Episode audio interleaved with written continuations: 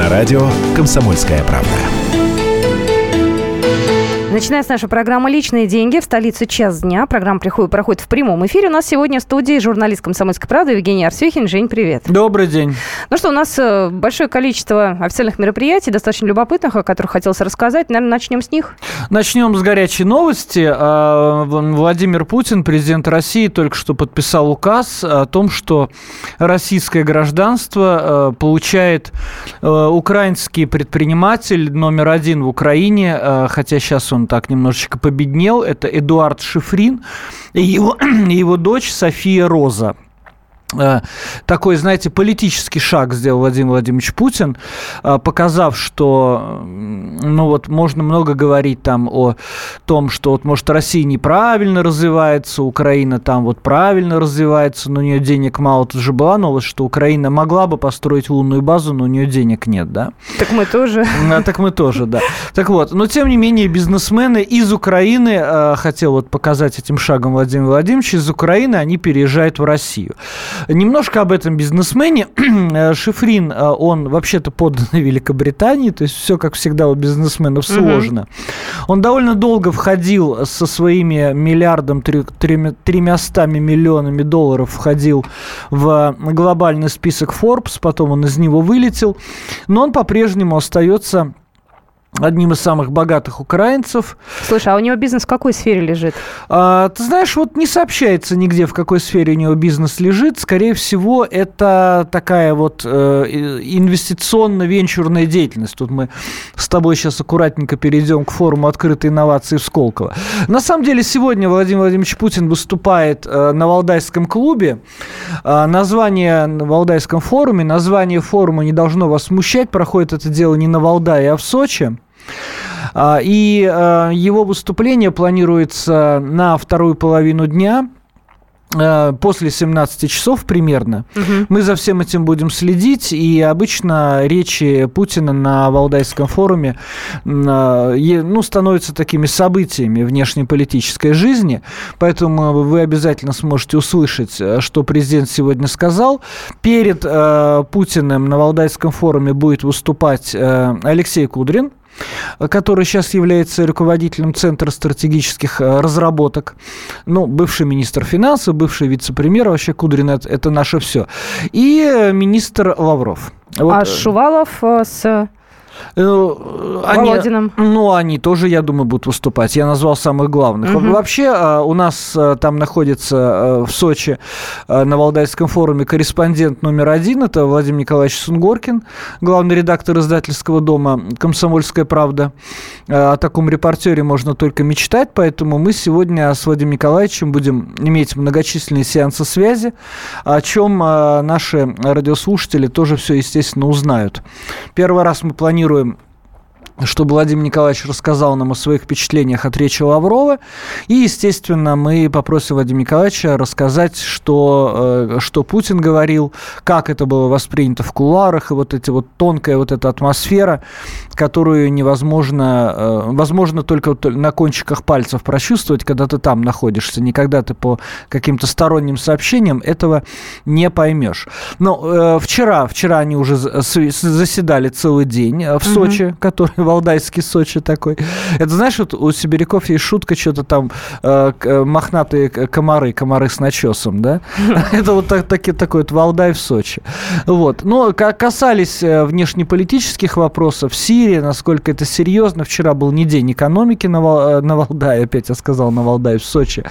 Вот. А, и есть примерно, ну, там политологи всегда сидят, гадают, что скажет Путин.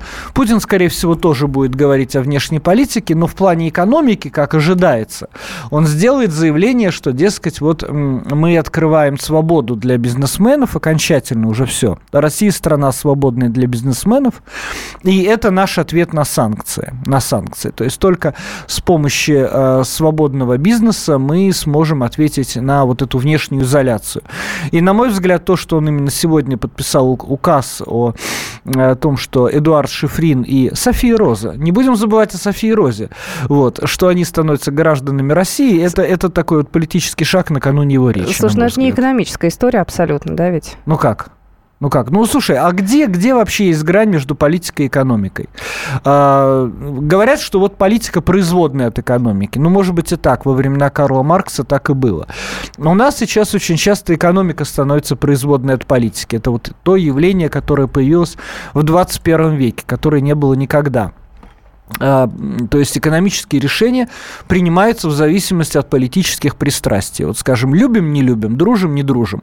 Ну вот возьмите страны СНГ, да, скажем, э, с некоторыми странами СНГ у нас отличные отношения, Беларусь, Казахстан входят вместе с Россией в единое экономическое пространство, да, а с другими странами у нас нет экономических серьезных отношений. Например, у нас их нет с Прибалтикой.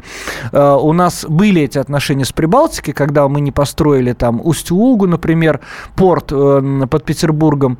А, до этого мы вынуждены были возить грузы, морские грузы через прибалтийские порты. Построили все, не возим. То есть вот специально построили для того, чтобы с прибалтами дело не иметь. Хотя, в принципе, в принципе, если бы политика была служанкой экономики, конечно, не надо было бы там ничего особо строить. Вот у прибалтов есть гигантская а, береговая линия по Балтике, пожалуйста, у них есть уже готовые порты, пожалуйста, давайте. И тогда уже бы там политики бы думали, ну вот все-таки у нас такие грузы идут, да, как-то надо все-таки вот с прибалтами дружить. Но нет, политики задают тон, политики не дружат, а те, кто отвечает за экономику, вынуждены строить порты в Иствуге под Петербургом. Но Украина вообще ярчайший пример. У нас э, гигантское количество отраслей, предприятий еще по советским э, принципам разделения труда связаны были с Украиной. Но с Украиной мы, тем не менее, сейчас дел никаких, ну, практически не имеем. Вот и все. Ну, посмотрим. Я тут э, полюбопытствовала. У Шифрина бизнес, оказывается, такой транснациональный, и у него огромное количество бизнес-проектов здесь, в Москве даже. Ну, да, я даже не ну говорю да. про Россию. То есть, оказывается, Южный порт рядом с Кашуховской, это его история, ага. различные ну, бизнес-центры. То есть, да, у него... Да, да, да, да, да. Ну, слушай, ему выгоднее, наверное, я уж не знаю, там налоги, не налоги. Я вот, видишь, я вот так от балды назвал венчурным инвестором, хотя правильнее было бы назвать его девелопером. Мне кажется, он всем занимается, учитывая того, что он на металлургии занимался до определенного ну, опять, опять же, периода, а, да. Опять же, друзья, вы должны понимать, что он там сам сталь не варит, ничего ну, в ней не понимает. Дело. И ровно, ровно как в строительстве. Это вот такой новый тип бизнесмена, который просто откуда-то имеет деньги, вкладывает их вот повсюду, повсюду, повсюду. Вот. А тем временем в Сколково в Сколково проходит другой э, важный форум «Открытые инновации». Мы тут э, в новостях постоянно даем э, сообщения не только о том, что э, в Сколково вчера э, были хлопки, а, все Мы вчера, кстати, наблюдали. да, да, Сидя в эфире, обсуждая с нашим экономическим экспертом, Александр Калаганов у нас был, мы как раз про это говорили, смотрим, люди, ну так, у нас идет трансляция, уходят, уходят, да, мы не понимаем, что происходит, потом выясняем, что все хорошо. Дмитрий Анатольевич Медведев просто был там вчера, да? И он, И, он, и он просто, да, поспешил уехать, но он потом вернулся. Да, да, все хорошо Он было. потом вернулся, он а, провел совещание. Я понимаю, что люди, скорее всего, слабо понимают, что вот, во-первых, что такое Сколково, ну, как выяснилось, Сколково – это место, где может произойти короткое замыкание, прежде всего. Несмотря на... Несмотря на... Инновации. Несмотря на и, инновации. А вообще, ну, инновации э, это так, такая, знаешь, вот священная корова, очень э, важная для современной неолиберальной экономической мысли. Вот, дескать, без инноваций ничего не будет. И э, отчасти это так, потому что все вот эти новые деньги колоссальные, которые там зарабатывает молодой Марк э, Цукерберг, заработает, зарабатывает там Илон Маск, не такой молодой, но тоже, в общем-то, не старый. Все это, все это заработано не так, как Форд зарабатывал. То есть он... Хотя Форд в свое время тоже ведь был инноватором, был. да? Получается, да? Был. Получается. Но это совсем какие-то инновации. Там, в частности, в Сколково активно обсуждается проект Марк, Марс One. Это в 23 году будет экспедиция в один конец. Люди угу. полетят, и там останутся, и там умрут умрут. И друг другу будут могилки рыть. И вот э, голландцы... Может, инопланетяне будут. Да, го... а может, инопланетяне. Голландцы, голландцы угу. приехали в Москву, в Сколково, вот на этот форум «Открытые э, инновации», чтобы, значит, э, договориться с россиянами, потому что, по большому счету, голландцы-то, конечно, сейчас бы уже улетели бы. Ну, у них денег нет. А, но, но у них, и у них даже деньги есть, у них технологий нет. И вот они приехали за инновациями к нам в Россию, потому что все равно, как, с того момента, как Гагарин полетел, мы все равно по-прежнему по технологиям космическим впереди планеты всей. Ну что же, мы продолжим программу «Личные деньги». Есть огромное количество тем. Рекомендуем вам подключаться к нашему разговору. 8 800 200 ровно 9702. Это номер нашего эфирного телефона. Мы скоро вернемся в эфир. «Личные деньги».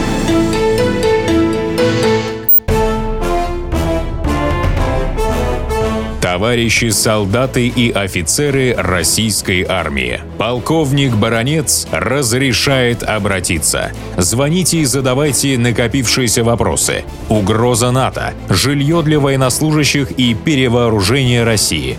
Обо всем этом Виктор Баранец знает лучше других. Программу «Военный ревю» слушайте по будням с 5 вечера по московскому времени.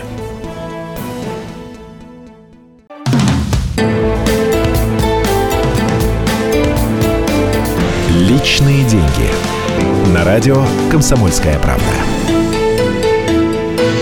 Здравствуйте, это программа «Личные деньги». О чем подумал, что мы можем запросто поговорить и о чужих личных деньгах, не только о своих, да? Но и да, посмотреть, да, чужа... у кого что как. Чужой это интереснее особенно. Интереснее, к тому же там больше денег, у нас-то что, денег нет?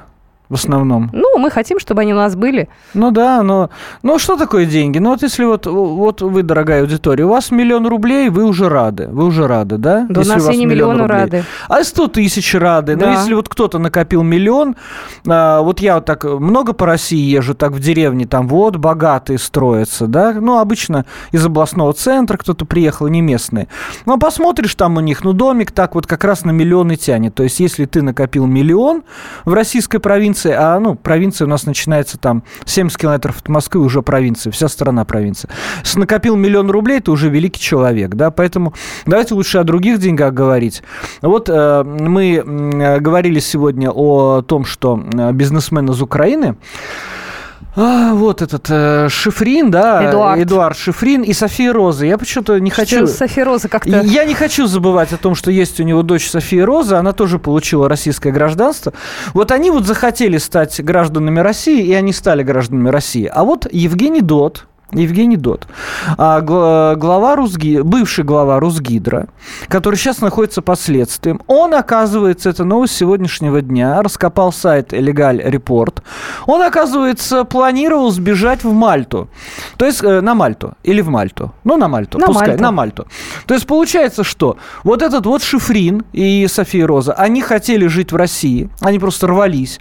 Они там граждане Великобритании, они там номер один в Украине, все это не важно. Они хотят хотят жить в России. И вот эти вот голландцы, которые собираются на Марсе умереть, они тоже приехали в Россию, говорят, мы хотим умереть на Марсе, все, все дороги ведут в Россию. А Евгений Дот хотел убежать на Мальту. И, и вы знаете, друзья мои, это на самом деле поразительная история. Я, может быть, в двух словах сейчас расскажу, а, за что, собственно, летом этого года бывшего главу Русгидро Евгения Дода замели. Замели его на самом деле на пустяке. А, ну, как вы понимаете, зарплаты у руководителя такого уровня, а Русгидро это госкомпания. Он же э, это... был председателем правления да, Русгидро. Да, это не нет. такая должность проходная все-таки. Нет, это, это номер один. Да, это, я и говорю. это руководитель. Да. Это руководитель. А Русгидро, чтобы вы понимали, это компания, которая ведает гидроэлектростанциями. Это а, одна из крупнейших в мире а, электрогенерирующих компаний. Одна из крупнейших в мире. Потому что, ну, у нас в России вообще все крупное. И ГЭСов у нас много. Но не Евгений Дот их строил, эти ГЭСы, строили их советские люди. Поэтому Евгений Дот э, возглавляет очень крупную компанию, которую строили советские такие люди. И он на минуточку входил в рейтинг журнала Forbes, двадцатку самых высокооплачиваемых российских менеджеров. Да, Человек да, был да. явно не бедный, у него и да. квартиры, и машины были, особняки, в общем, все у него было нормально. Да, он как раз на зарплате погорел. Там у него зарплата высокая, но у него еще вот эти годовые бонусы. Как годовые у многих, бонусы. Э, да, да. госкорпораций, да. Вот что интересно, вот вы там, не, кто меня слушает сейчас? Слесари слушают, не знаю, учителя слушают, наверное, да? У вас есть зарплата, и, в принципе, у вас больше ничего нет. А у них есть бонусы. А у них есть годовые бонусы. И это вот такая интересная вещь. Вот мы с тобой, как журналисты, у нас нет бонусов. Нет. Хотя, в принципе, ну, мы крутые, крутые перцы с тобой. Нас сейчас вся, вся страна слушает, Нам да? могут премию дать, 13 зарплату Могут, дать. и вам, дорогие радиослушатели, могут. Но чтобы вот бонус составлял основную часть вашего дохода, как это бывает в компаниях, в бизнесе, в госкомпаниях в первую очередь, такого нет. То есть они получают там, ну, допустим, они получают 800 э, тысяч долларов в месяц получают. Ну, я, я примерно, я не, не смотрел, сколько ДОТ получал, примерно столько получает руководитель его уровня. И еще, допустим, там 50 миллионов долларов он получает в конце года. То есть в основном, конечно, он живет, если это можно назвать жизнью, за счет вот этого бонуса. Присебахи. Так вот, он, э, он значит, э, там подкузмил немножечко. У угу. Русгидро прибыль была, а бонус считается как процент от прибыли годовой.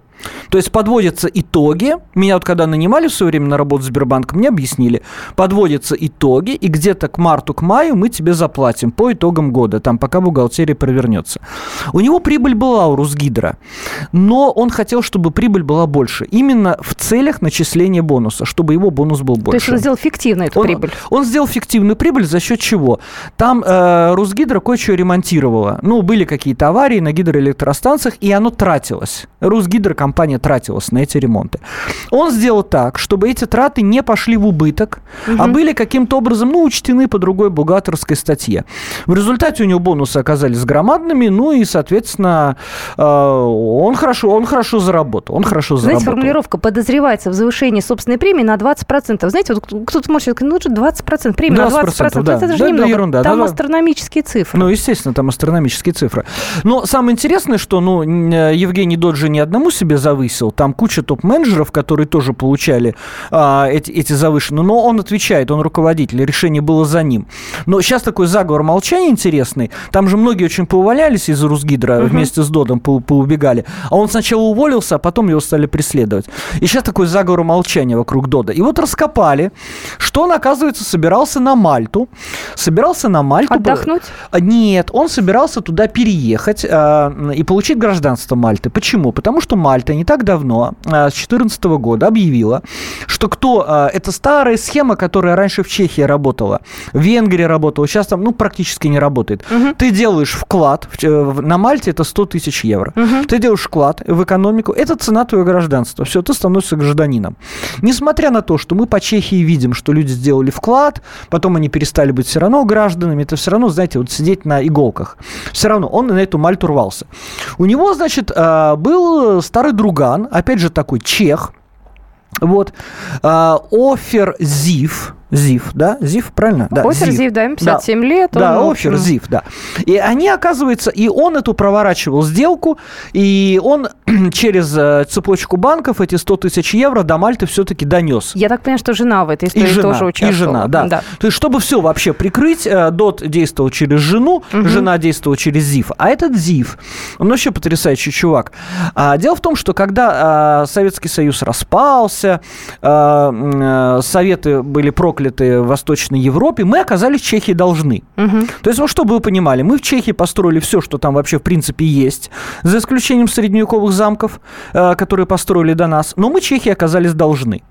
И вот э, некие частные компании, которые вот э, за этим ЗИВом стояли, они у правительства Чехии этот долг выкупили, и они, значит, стали его предъявлять. Причем я так понимаю, что они с таким дисконтом да, этот долг да, выкупили, да. то есть там за какие-то ну, за копейки, копейки да, давайте, за копейки. для бизнеса это небольшие да. деньги, 2,5 миллиарда. И, а на этом конце в России сидит ДОТ. Он тогда был большим перцем в Интеррау. Интеррау – это подразделение преснопамятного РАУ ЕС Анатолия Чубайса, который торгует электроэнергией за рубеж. Слушай, а в каком это было году? Это я все... просто смотрю, молодой ну, до он молодой он, мужик, ему 43 да, года, да, извините. Он мужик. Нет, он много успел, он много успел. Ну да. Вот, и э, он, значит, в счет этого долга туда поставлял электроэнергию, то есть фактически ДОТ, поставлял вот этому Зиву, который сейчас подсуетился, чтобы гражданство, значит, ему дали. Вот. И это была как бы частная сделка вот Дода и Зива. А при... государственная а, же а, ему... а, а, при этом, а при этом э, ну, я не знаю, ну, Русгидрогоскомпания. То, что э, вырабатывает... Ну, РАО ЕС тоже на тот момент была, извини, госкомпания, госмонополистом, угу. да? То, что вырабатывается там разными генераторами в России, это тоже государственное, вроде как электричество. Интерао государственная компания, ну, естественно, частными акционерами, да? То есть вот такая частная сделка проводится, как будто это имущество твое. Хотя как по бы... факту это все государственное. Да, хотя по факту это все государственное, наше. И вот вы знаете, очень интересный с Райкиным такой диалог получился. Я, вы не думайте, что я скачу, как этот, как кузнечик. Все взаимосвязано. Райкин сказал, вы, государство, вы тут вот цензуру развели. Угу. Райкину ответили, ты у государства деньги берешь, ты сидишь на госфинансировании, не вякой все вроде бы логично. Но есть один момент. Государство у народа в виде налогов берет, угу. и без налогов государство, собственно, существовать не может. Все, что имеет государство, это наши налоги. Но мы вякать не можем. Мы вякать не можем при этом. То есть получается, если ты у государства берешь не вякой, все, ты повязан. Но если государство у тебя берет, то тоже не вякай. Теперь вопрос, будет ли дальше вякать ДОТ? Потому что его история с Мальтой, я так понимаю, не сложилась. Не сложилась, вот да. Ему, при, ему придется как-то вякать здесь, да, в России. Да, он не успел убежать. Вы знаете, был один топ-менеджер, который работал с Еленой Скрынник. Я э, акцентирую, что это все журналистские расследования, это все не доказано. Вот э, его, его попытались арестовать у трапа самолета, когда он летел в Испанию, но он что-то такое сделал, видимо, из кармана достал, что его отпустили, и он улетел в Испанию. Понимаете? Вот такие истории. А тот не улетел. Значит, он кому-то что-то не успел дать? Ну, видимо, кому-то что-то не успел дать. А вообще на жадности они горят довольно часто. Хотя, казалось бы, у тебя там есть миллиард, ну дай, дай 100 миллионов. Останется 900 миллионов. Все равно много. Подробности этой душеспасительной истории дослушайте буквально через пару минут после новостей «Это личные деньги». Личные деньги. Разгадать планы Владимира Путина не под силу даже западным спецслужбам. Но я, Эдвард Чесноков, знаю, чего хочет наш президент на самом деле. Каждый четверг вместе с вами в прямом эфире разгадываем мотив очередного поступка Путина. О чем думает и что планирует Владимир Владимирович. Слушайте и звоните в программу «Вождь» по четвергам в 20.05. Время московское.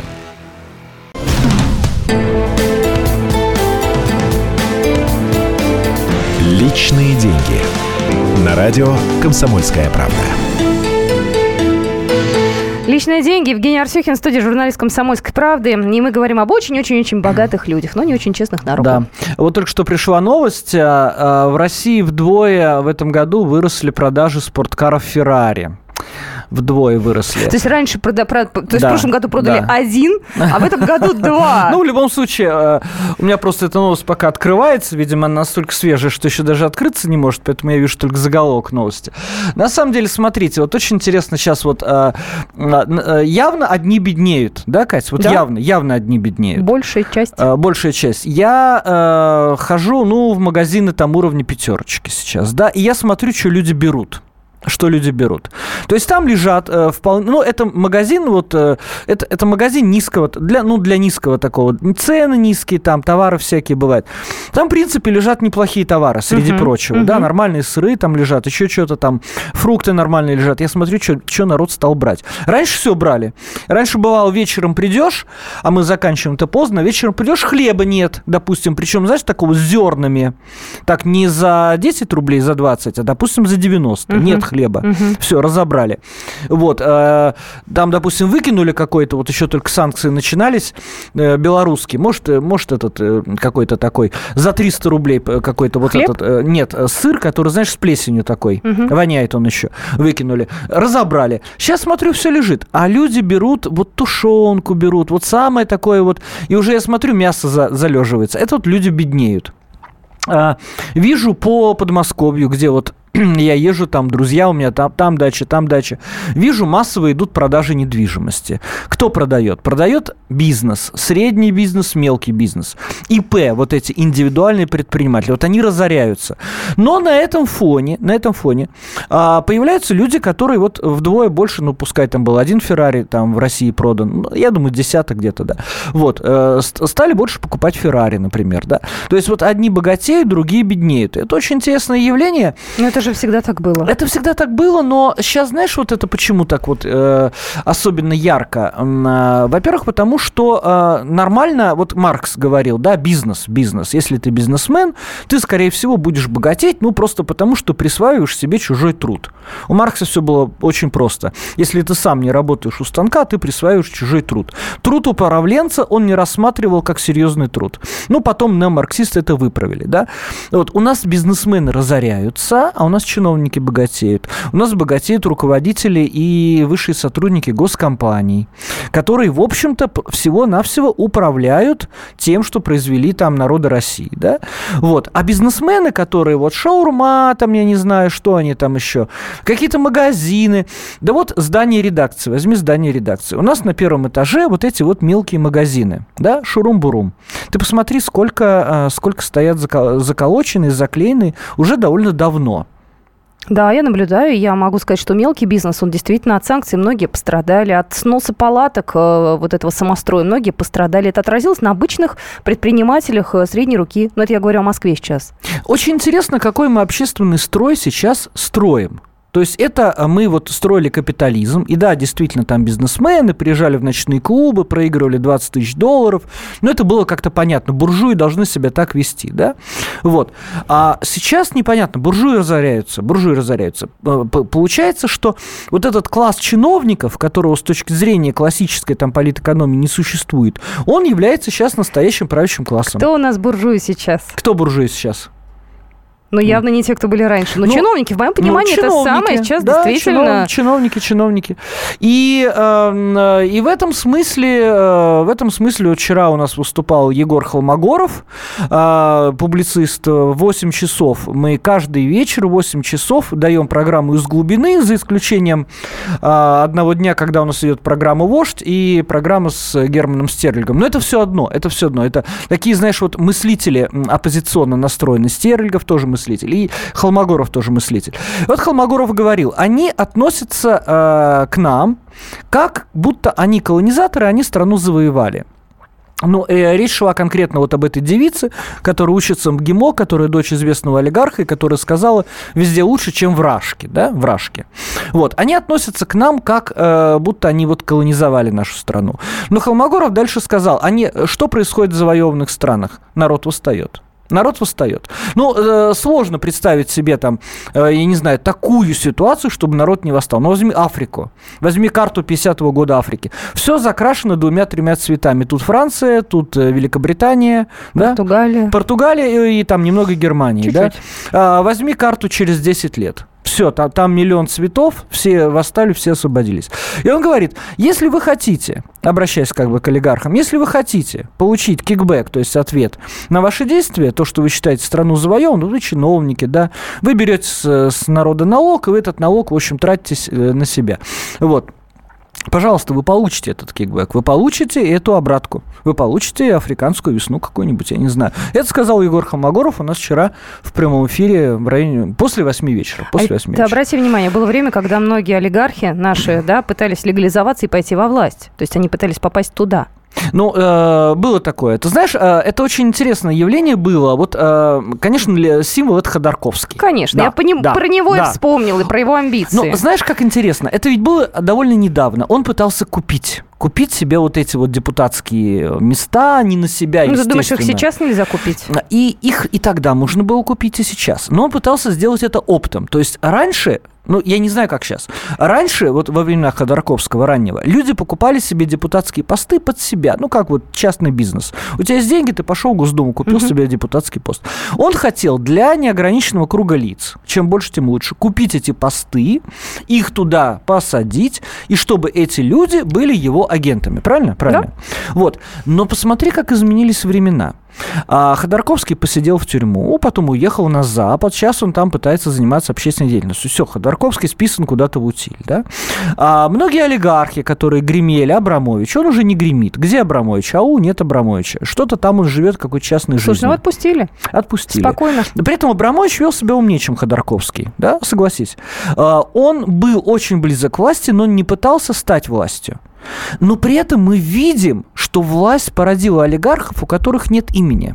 Вот, друзья мои, до того, как мы стали говорить про Евгения Дода, что вы знали про Евгения Дода? Вы, наверное, знали, что есть компания Росгидро, хотя многие не знали, что есть компания Росгидро. А вообще э, в энергетике много всего. Вот, например, есть компания «Системный оператор», вы про нее ничего не знаете. Она гигантская, она, она крупнейшая в мире. И там тоже есть свои руководители. Слушай, я о чем подумала сейчас, а сколько таких Дод Додов. Додов. Додов. Как хотите, да, тут уроки русского да. уже, да? Вот сколько таких персонажей действительно, то есть мы про него узнали, ибо его сейчас вытащили, да, посадили, то есть его история вскрылась, а сколько таких незаметно, которые делятся вовремя, которые уходят от ответственности, которые дают правильным Котор, людям которые взятки. Тоньше, которые тоньше действуют, Конечно, просто тоньше действуют, да. Ну, на самом деле, э, э, ну, слушатели знают радиостанции «Комсомольская правда», что я анархист. Я считаю, что все. Я считаю, что все. Вот кто там более-менее чем-то заметным руководит, вот знаете, вот про Кудрина Алексея говорят, что он бессеребренник. Я, я не знаю, я не видел. Я не видел. Я много раз видел Алексея Леонидовича Кудрина. Ну, честно говоря, костюм у него так себе. Ну, и, ну, и сам он как-то так. Ну, ну видно, Значит, что... над его имиджем правильно работает. Не золотая ну. расческа. Мне говорили люди близкие, что он якобы бессеребренник. Я думаю, что таких людей, может быть, один, два, три есть. Я не знаю, Кудрин, он такой или не такой. Но в основном, я думаю, они все. Да? да. Сообщение пришло. Другая каста олигархов пришла. Ходорковский из другой касты был. Нынешние олигархи не шумят, они выше власти. Ну, а, тут сложно сказать. Нынешняя олигархия есть власть. Вот а, те люди а, эпохи Ходорковского, они пытались власть купить.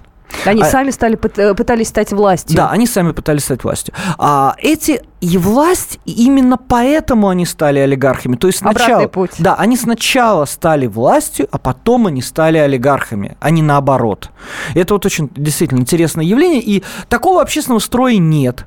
Может быть, отчасти мы повторяем китайский путь, потому что китайская партийная элита, конечно, баснословно богата. И то, что они там пускают кровь одному, двум, трем людям из высшего эшелона раз в год, это, конечно, не решает никакой проблемы. А, возможно, именно по этому пути по китайскому мы идем. То есть вот такая китайщина, азиатщина. Ну, а если бы мы были с тобой более образованными, то знали бы ситуацию в Персии, да, в Иране. Мы, возможно, сказали бы, ну, вот это еще иранский путь. Но это явно не Америка, где, где все вот по старинке, как вот у нас при Ходорковском, да, согласись. Есть вот этот избиратель, перед которым заискивают, есть вот эти бизнесмены, которые тратят колоссальные деньги. В России не надо тратить колоссальные деньги. Вообще Россия – это история не про деньги, по большому счету. Про что? Это история про отношения между людьми. Вот ты хороший пацан, ты раздавал листовки правильного чувака, собирая на митинг этого правильного чувака. Ты вошел в его штаб, тебе 19 лет. Ты знаешь, э, ты готов работать бесплатно. Ты до 25 лет готов работать бесплатно. Никого не волнует, как ты выкручиваешься. Ты, может быть, ночью разгружаешь мешки, но ты днем появляешься в штабе, садишься за компьютер, говоришь, сейчас у всех порвет шаблон. Мы нашего Ивана Ивановича сделаем звездой, да?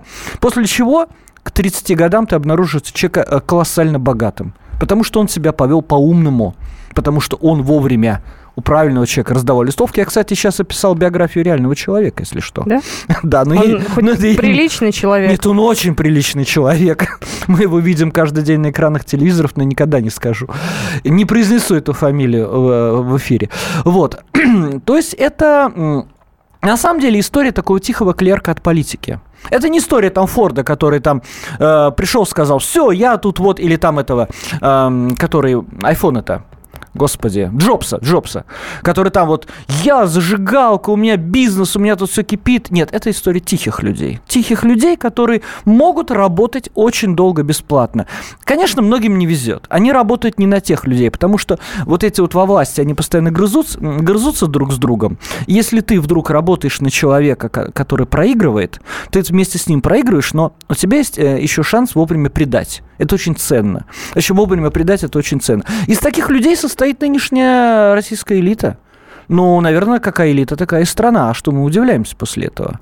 А, предательство, а, а, безответность, э, по большому счету даже и безинициативность, да, готовность работать даром, готовность терпеть. Страна таких терпил. Спрашивается, зачем украинскому предпринимателю российское гражданство при таких водных? А это надо смотреть его бизнес. Наверняка у него есть чисто прагматические соображения. Я в этом уверена. Но мы об этом еще поговорим наверняка. Просто его биография, правда, меня заинтересовала. Надо будет покопаться. Интересный и... человек. А мне понравилась София Роза. София Роза. София Роза, да? Ну ладно, мы да, про Она загадочная, уже... она испанка, наверное, у него. Может быть. Мы продолжим а, программу «Личные деньги». Завтра в это же время Евгений Арсюхин был в студии, журналист «Комсомольской правды» Екатерина Шевцова. Это я. Хорошего дня.